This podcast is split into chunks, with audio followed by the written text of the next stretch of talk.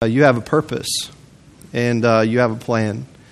And I mentioned last week how you know God makes no mistakes, and uh, you know you have a reason uh, that you're here. You have a reason for living. And uh, we talked several weeks ago about how God has predetermined plans for your life. And um, you know he we talked about how He repurposes our uh, occupation into a vocation, and how we all share really in the same calling. Uh, we are all to make disciples. Uh, every believer is to fulfill the Great Commission. And uh, we know the purpose of our church is to honor God, right, by seeing lives changed, by bringing people to Jesus Christ and discipling them. And if you're a member of this church, you share in that purpose, that you are to make disciples. And uh, we all do. And then last week we talked about this idea of denying self and, and, and dying to self. And really, I believe if, if there's one person that's going to get in the way of your calling, okay, if there's one person that's going to get in the way of you fulfilling what God wants you to do, it's you. And uh, you, you, you get in your way. I get in my way so often. And so uh, today we're going to kind of um, piggyback off of, off of some of those thoughts and go a little bit further, a little bit deeper. So, uh, how many of you enjoy uh, cereal? Cereal for breakfast? All right, cereal lovers. How many of you like? And this is uh, this is when I get the craving. Okay, ten o'clock at night, cereal at, for dessert late at night. Ugh, I love cereal. And you know, I, I don't know that I didn't know this until my wife told me. You know, uh, Leslie spent a lot of her years in Germany. You know, her family was a missionary, were missionaries over there. And so she told me that, uh, you know, when they were in Germany, you really didn't have much many options in terms of cereal. You know, you go to the grocery store and they just didn't have a big aisle, but then you come here and we have an entire aisle, right, both sides, just full of so many options of different cereal. And uh, you know, there's the the real cereal, like the good cereal, and then there's the generic cereal, right? And we don't want the generic stuff because that leaves like a bad aftertaste. You know, it might taste the same for a while, but then eventually you think this just isn't the real stuff, right? This is the, I, I, want the real thing. My favorite cereals are Captain Crunch and uh, Cinnamon Toast Crunch. Anyone else? No. Frosted Flakes. What was yours, Melinda? Cheerios. That's boring. At least, at least do Honey Nut.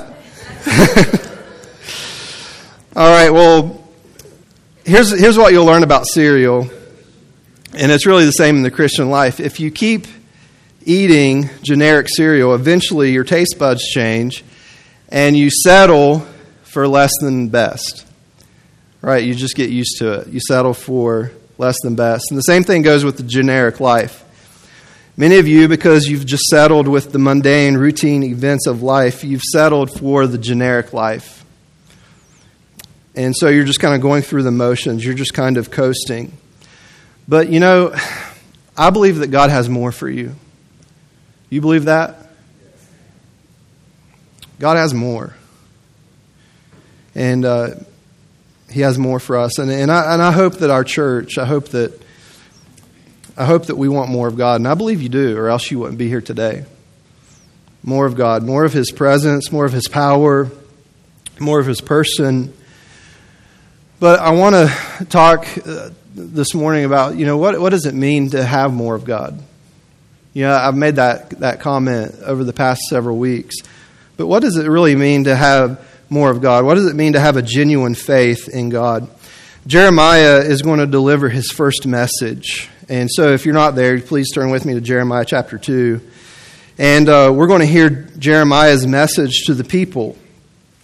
And um, he's going to talk to them about how they've strayed, and he's going to talk to them about repentance. And uh, you may be wondering, you know, why are we going to talk about returning and repenting to the Lord in a message about what I'm created for? Well, the reason is until you can figure out what you were created for, you have to cleanse yourself. You have to empty yourself of you. And uh, anything that would fill that space that's rightfully His. You know, God can't fill you when you're already full. And we talked about that last week, how so many of us are, are just full of ourselves and full of stuff and possessions and, and culture and image and all these other things. Well, Jeremiah chapter 2, let's begin reading in verse number 6. Okay, Jeremiah says here, Neither said they, Where's the Lord that brought us up out of the land of Egypt, that led us through the wilderness, through a land of deserts and of pits, through a land of drought and of the shadow of death, through a land that no man passed through and where no man dwelt? Jump down to verse 8. The priests said not, Where is the Lord? and they that handle the law knew me not. The pastors also transgressed against me. And the prophets prophesied by Baal and walked after things, or these idols, that do not profit.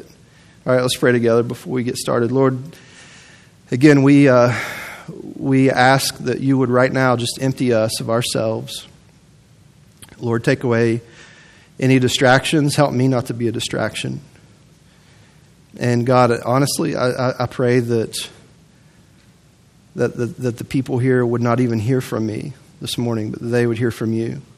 God, that your word would not return void, that you would speak to all of our hearts, and uh, God, that we would hear from you.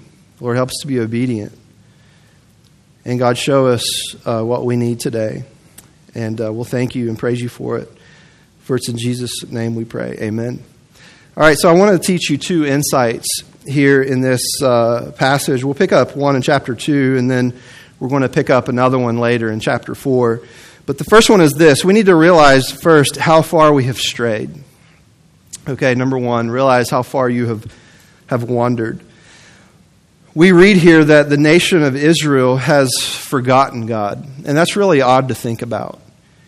You know, this is the God who brought them out of the bondage of Egypt. This is the God who went with them for 40 years and did so many miraculous things. I mean, we talked about, you know, the Red Sea and just all these things and and now they're in the promised land.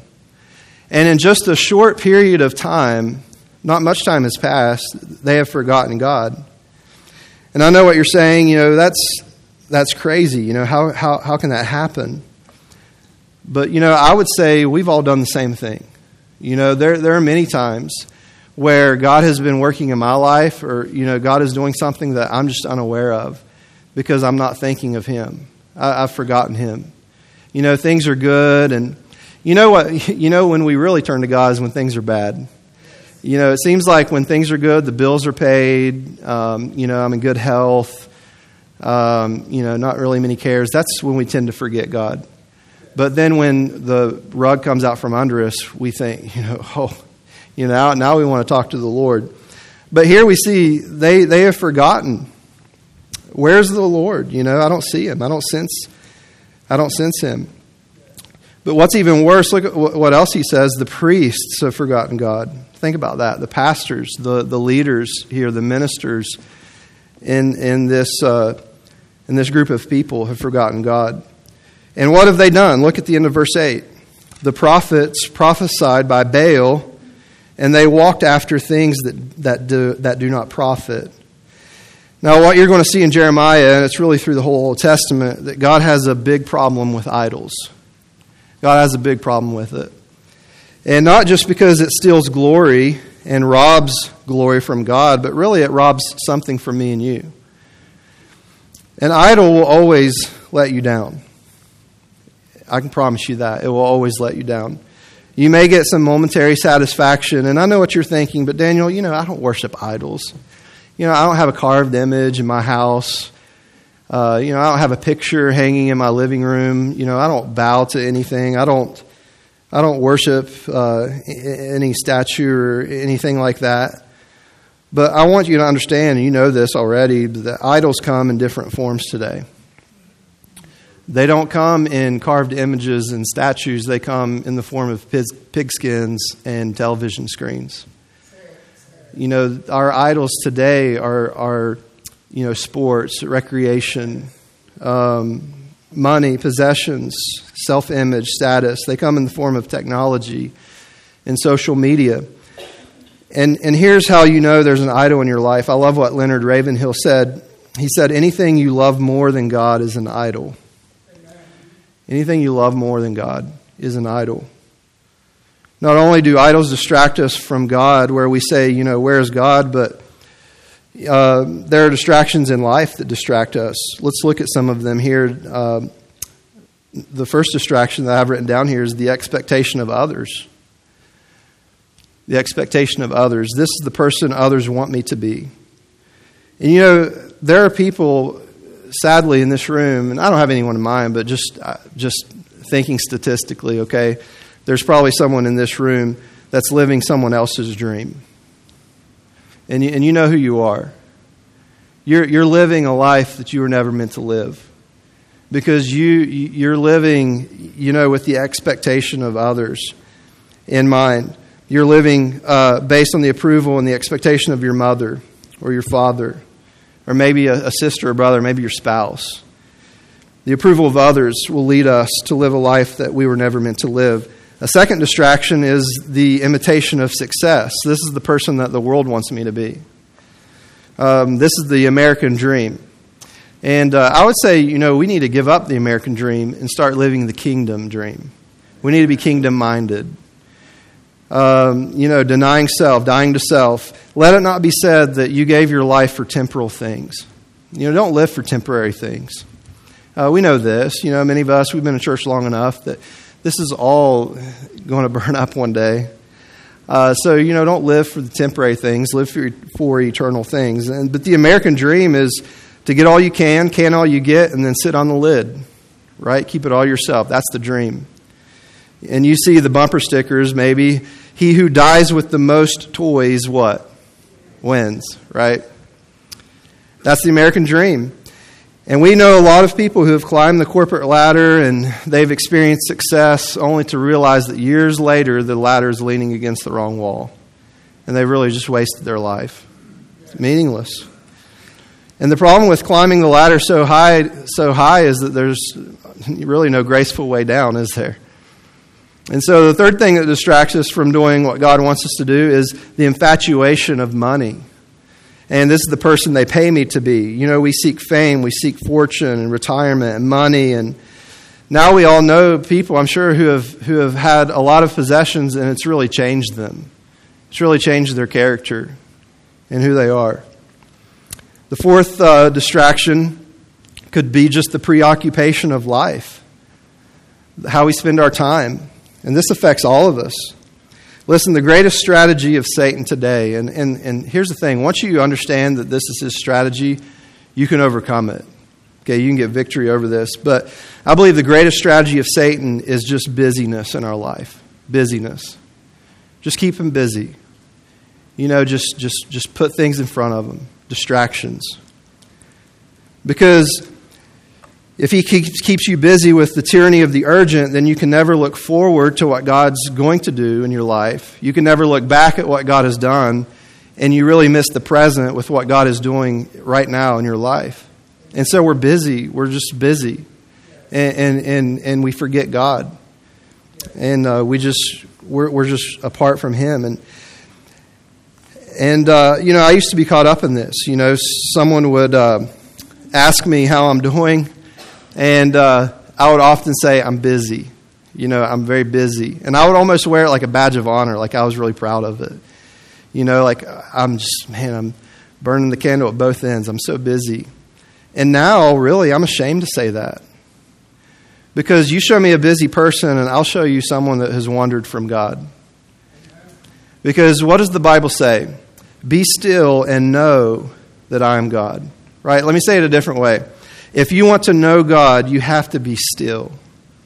And I think this is a spiritual discipline that I, I neglect, and I think many of us neglect, is, is, is this spiritual discipline of silence and solitude. You know, I did this with our teenagers a few weeks ago. We were talking about silence and solitude. And I told them, we were in the room, and I said, hey, just, just be quiet for a minute. Just, just be quiet. And we just sat there. And, and it became very awkward you know, um, and it, it, was awkward. But noise, you know, we we just have so much noise. We get in the car, what do we do? The radio. Get home, TV.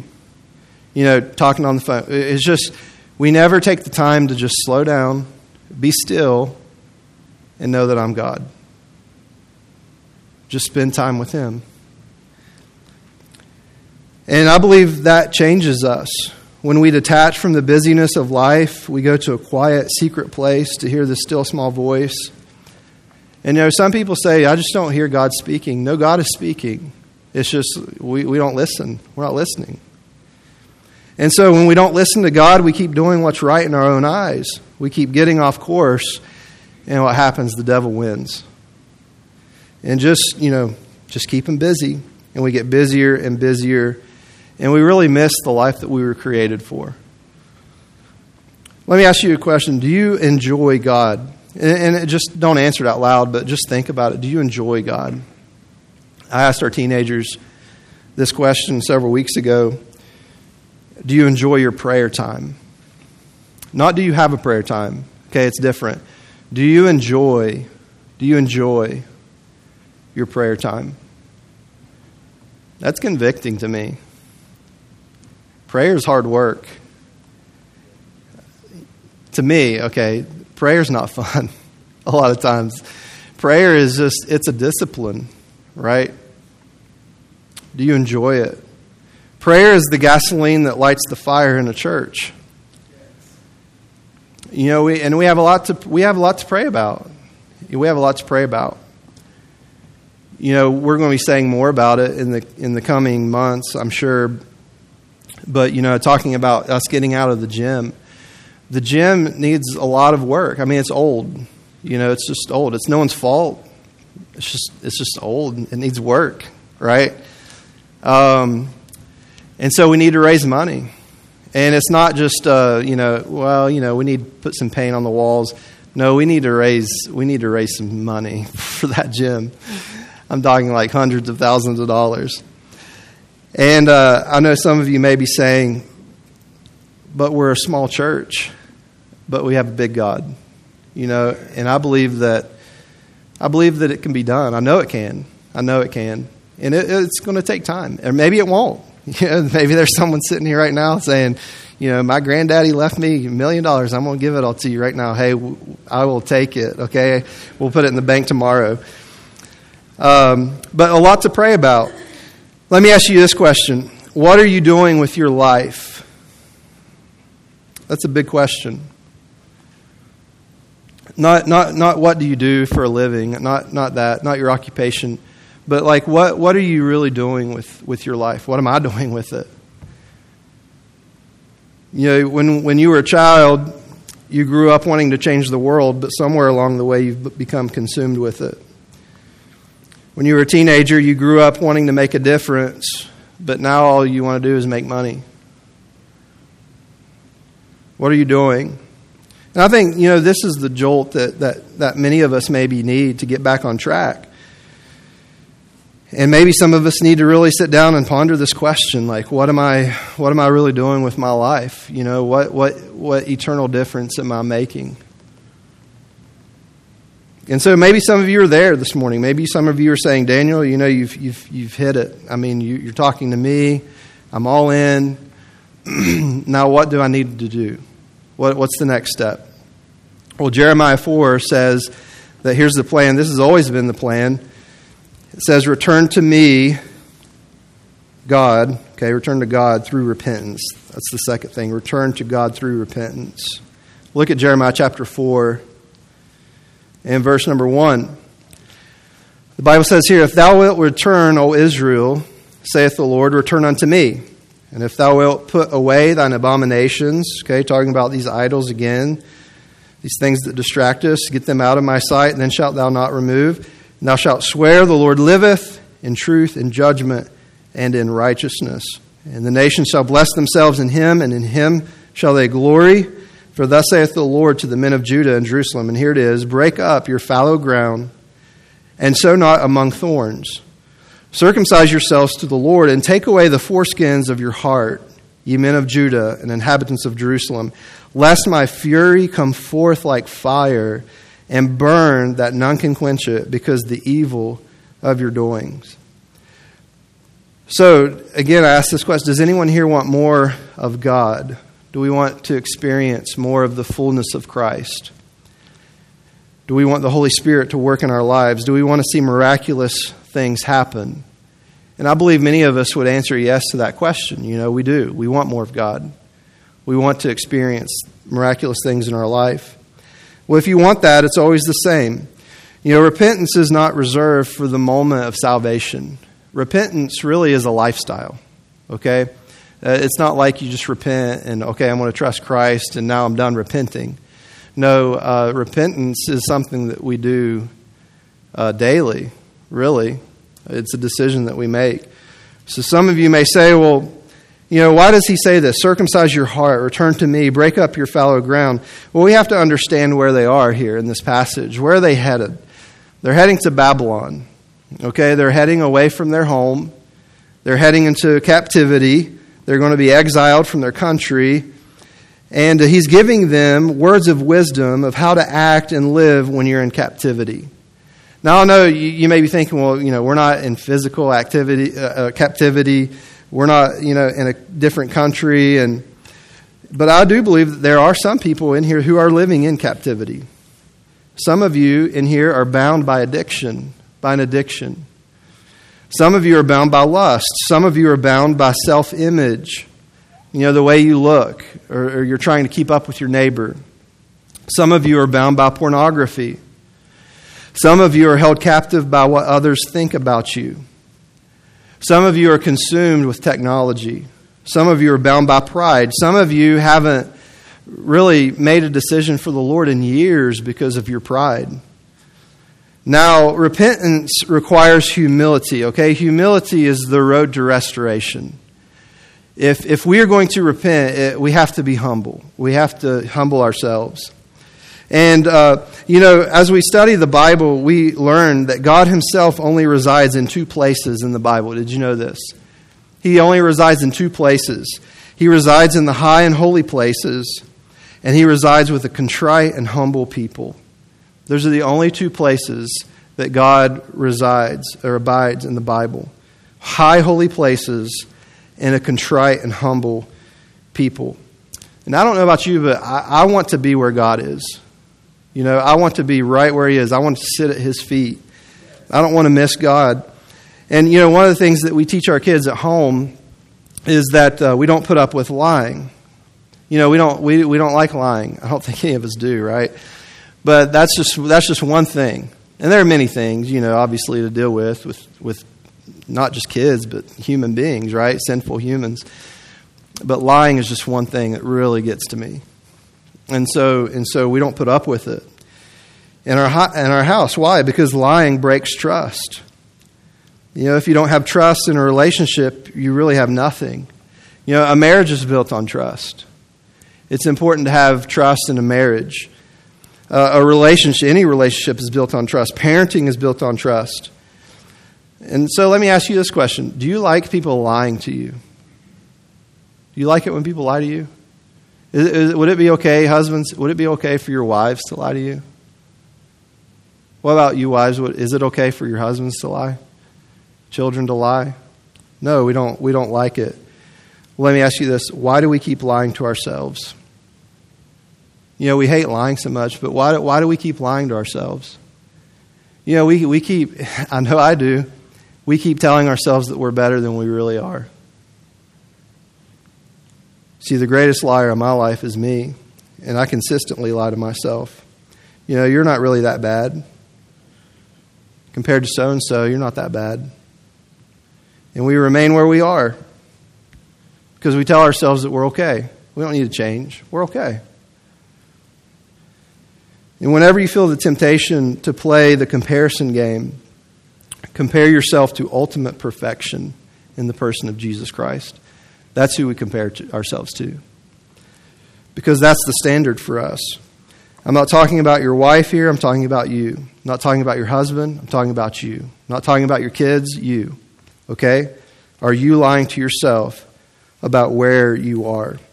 You see, honesty, humility precedes repentance. Before God can do a work through you, he must first do a work what?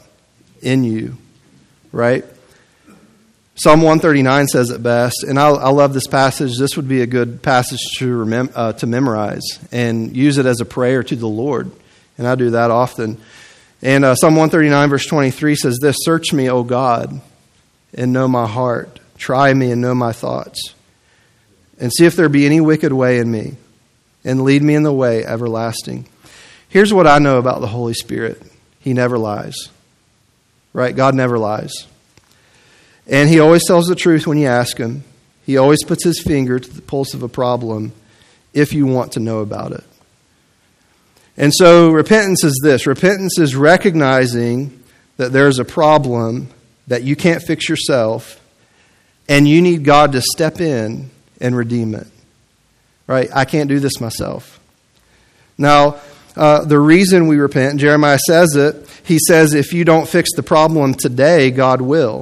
And that's kind of a scary thing. You know, he says, if you don't fix the problem, God's going to. If you don't fix the problem through repentance and returning, God will do it. And what's his instrument to fix the problem of sin in our life? It's fire. Notice what he says here at the end of verse 4, Jeremiah 4 Lest my fury come forth like fire and burn that no one can quench it because of the evil of your doings. Now, all through Scripture, God is connected with fire. You know, uh, the Bible says that God is a consuming fire. Uh, fire is good when used in the right place. Fire is bad if it's not used in the right place. So God is a consuming fire if we submit to Him, right? We are filled with His Spirit. He begins to produce in us joy and, and love and, and long suffering and patience and mercy comes out. That's being consumed with the fire of God. You can also be consumed with the fire of God as the wrath of God, all right, for judgment and condemnation. So there's two different kinds of consuming. One's good, one's not so good. And what we see in the text is this God loves us too much for us to waste our lives. God loves you too much to let you coast. God loves me too much to let me throw my life away. So what does He do? He sends fire. Now, I don't know a lot about fire, but have you ever heard this expression, uh, don't fight fire with fire? And I understand, you know, the context is different, but did you know that you can actually fight fire with fire. They do this many times. Uh, when a, there's a huge area that's on fire and it's out of control, what they'll do is they'll actually get ahead of the fire and they'll burn a portion, and it's called a controlled burn. And what happens is the, they control this burn. So when the fire that's raging and out of control reaches this place that's already burned, it loses steam and, it, and it'll go out. And uh, that's a wonderful picture of repentance. You know, repentance is asking God by His fire to remove the sin in our lives ahead of time before He comes and consumes us. That's repentance. Now, I don't know what you need to repent of today, um, I, but I really believe this. I do believe this that today could be the beginning of the rest of your life. I believe that if you get real with God today, that He will get real with you. I believe that, that today is the day that you can get it right. Uh, he's going to get real with you. If you identify areas where you've strayed, you get real about your sin, you humble yourself, you surrender to Him, you confess your sin, and repent and return to Him, get this, He will return to you. Isn't that a wonderful thing? Isn't that a wonderful truth? That if, if I just die to self, and I, and I tell Satan, you know, I'm sick of it, I, you know, I'm done with this I'm going to get I'm going to get it right. And we go to God, we humble ourselves, and we say, God, I've been dealing with this for far too long. God welcomes us with open arms. And he says, Man, I've been waiting. I've been waiting for you. And he will return to us. Listen, it's time really for us to stop playing games with God. It's time for us to stop lying to ourselves. Today's the day that we can get it right. Now, some of you are in the midst of some things that are, I mean, if we were to put it up on these screens, you would be horrified, right? And none of us would, none of us would enjoy that.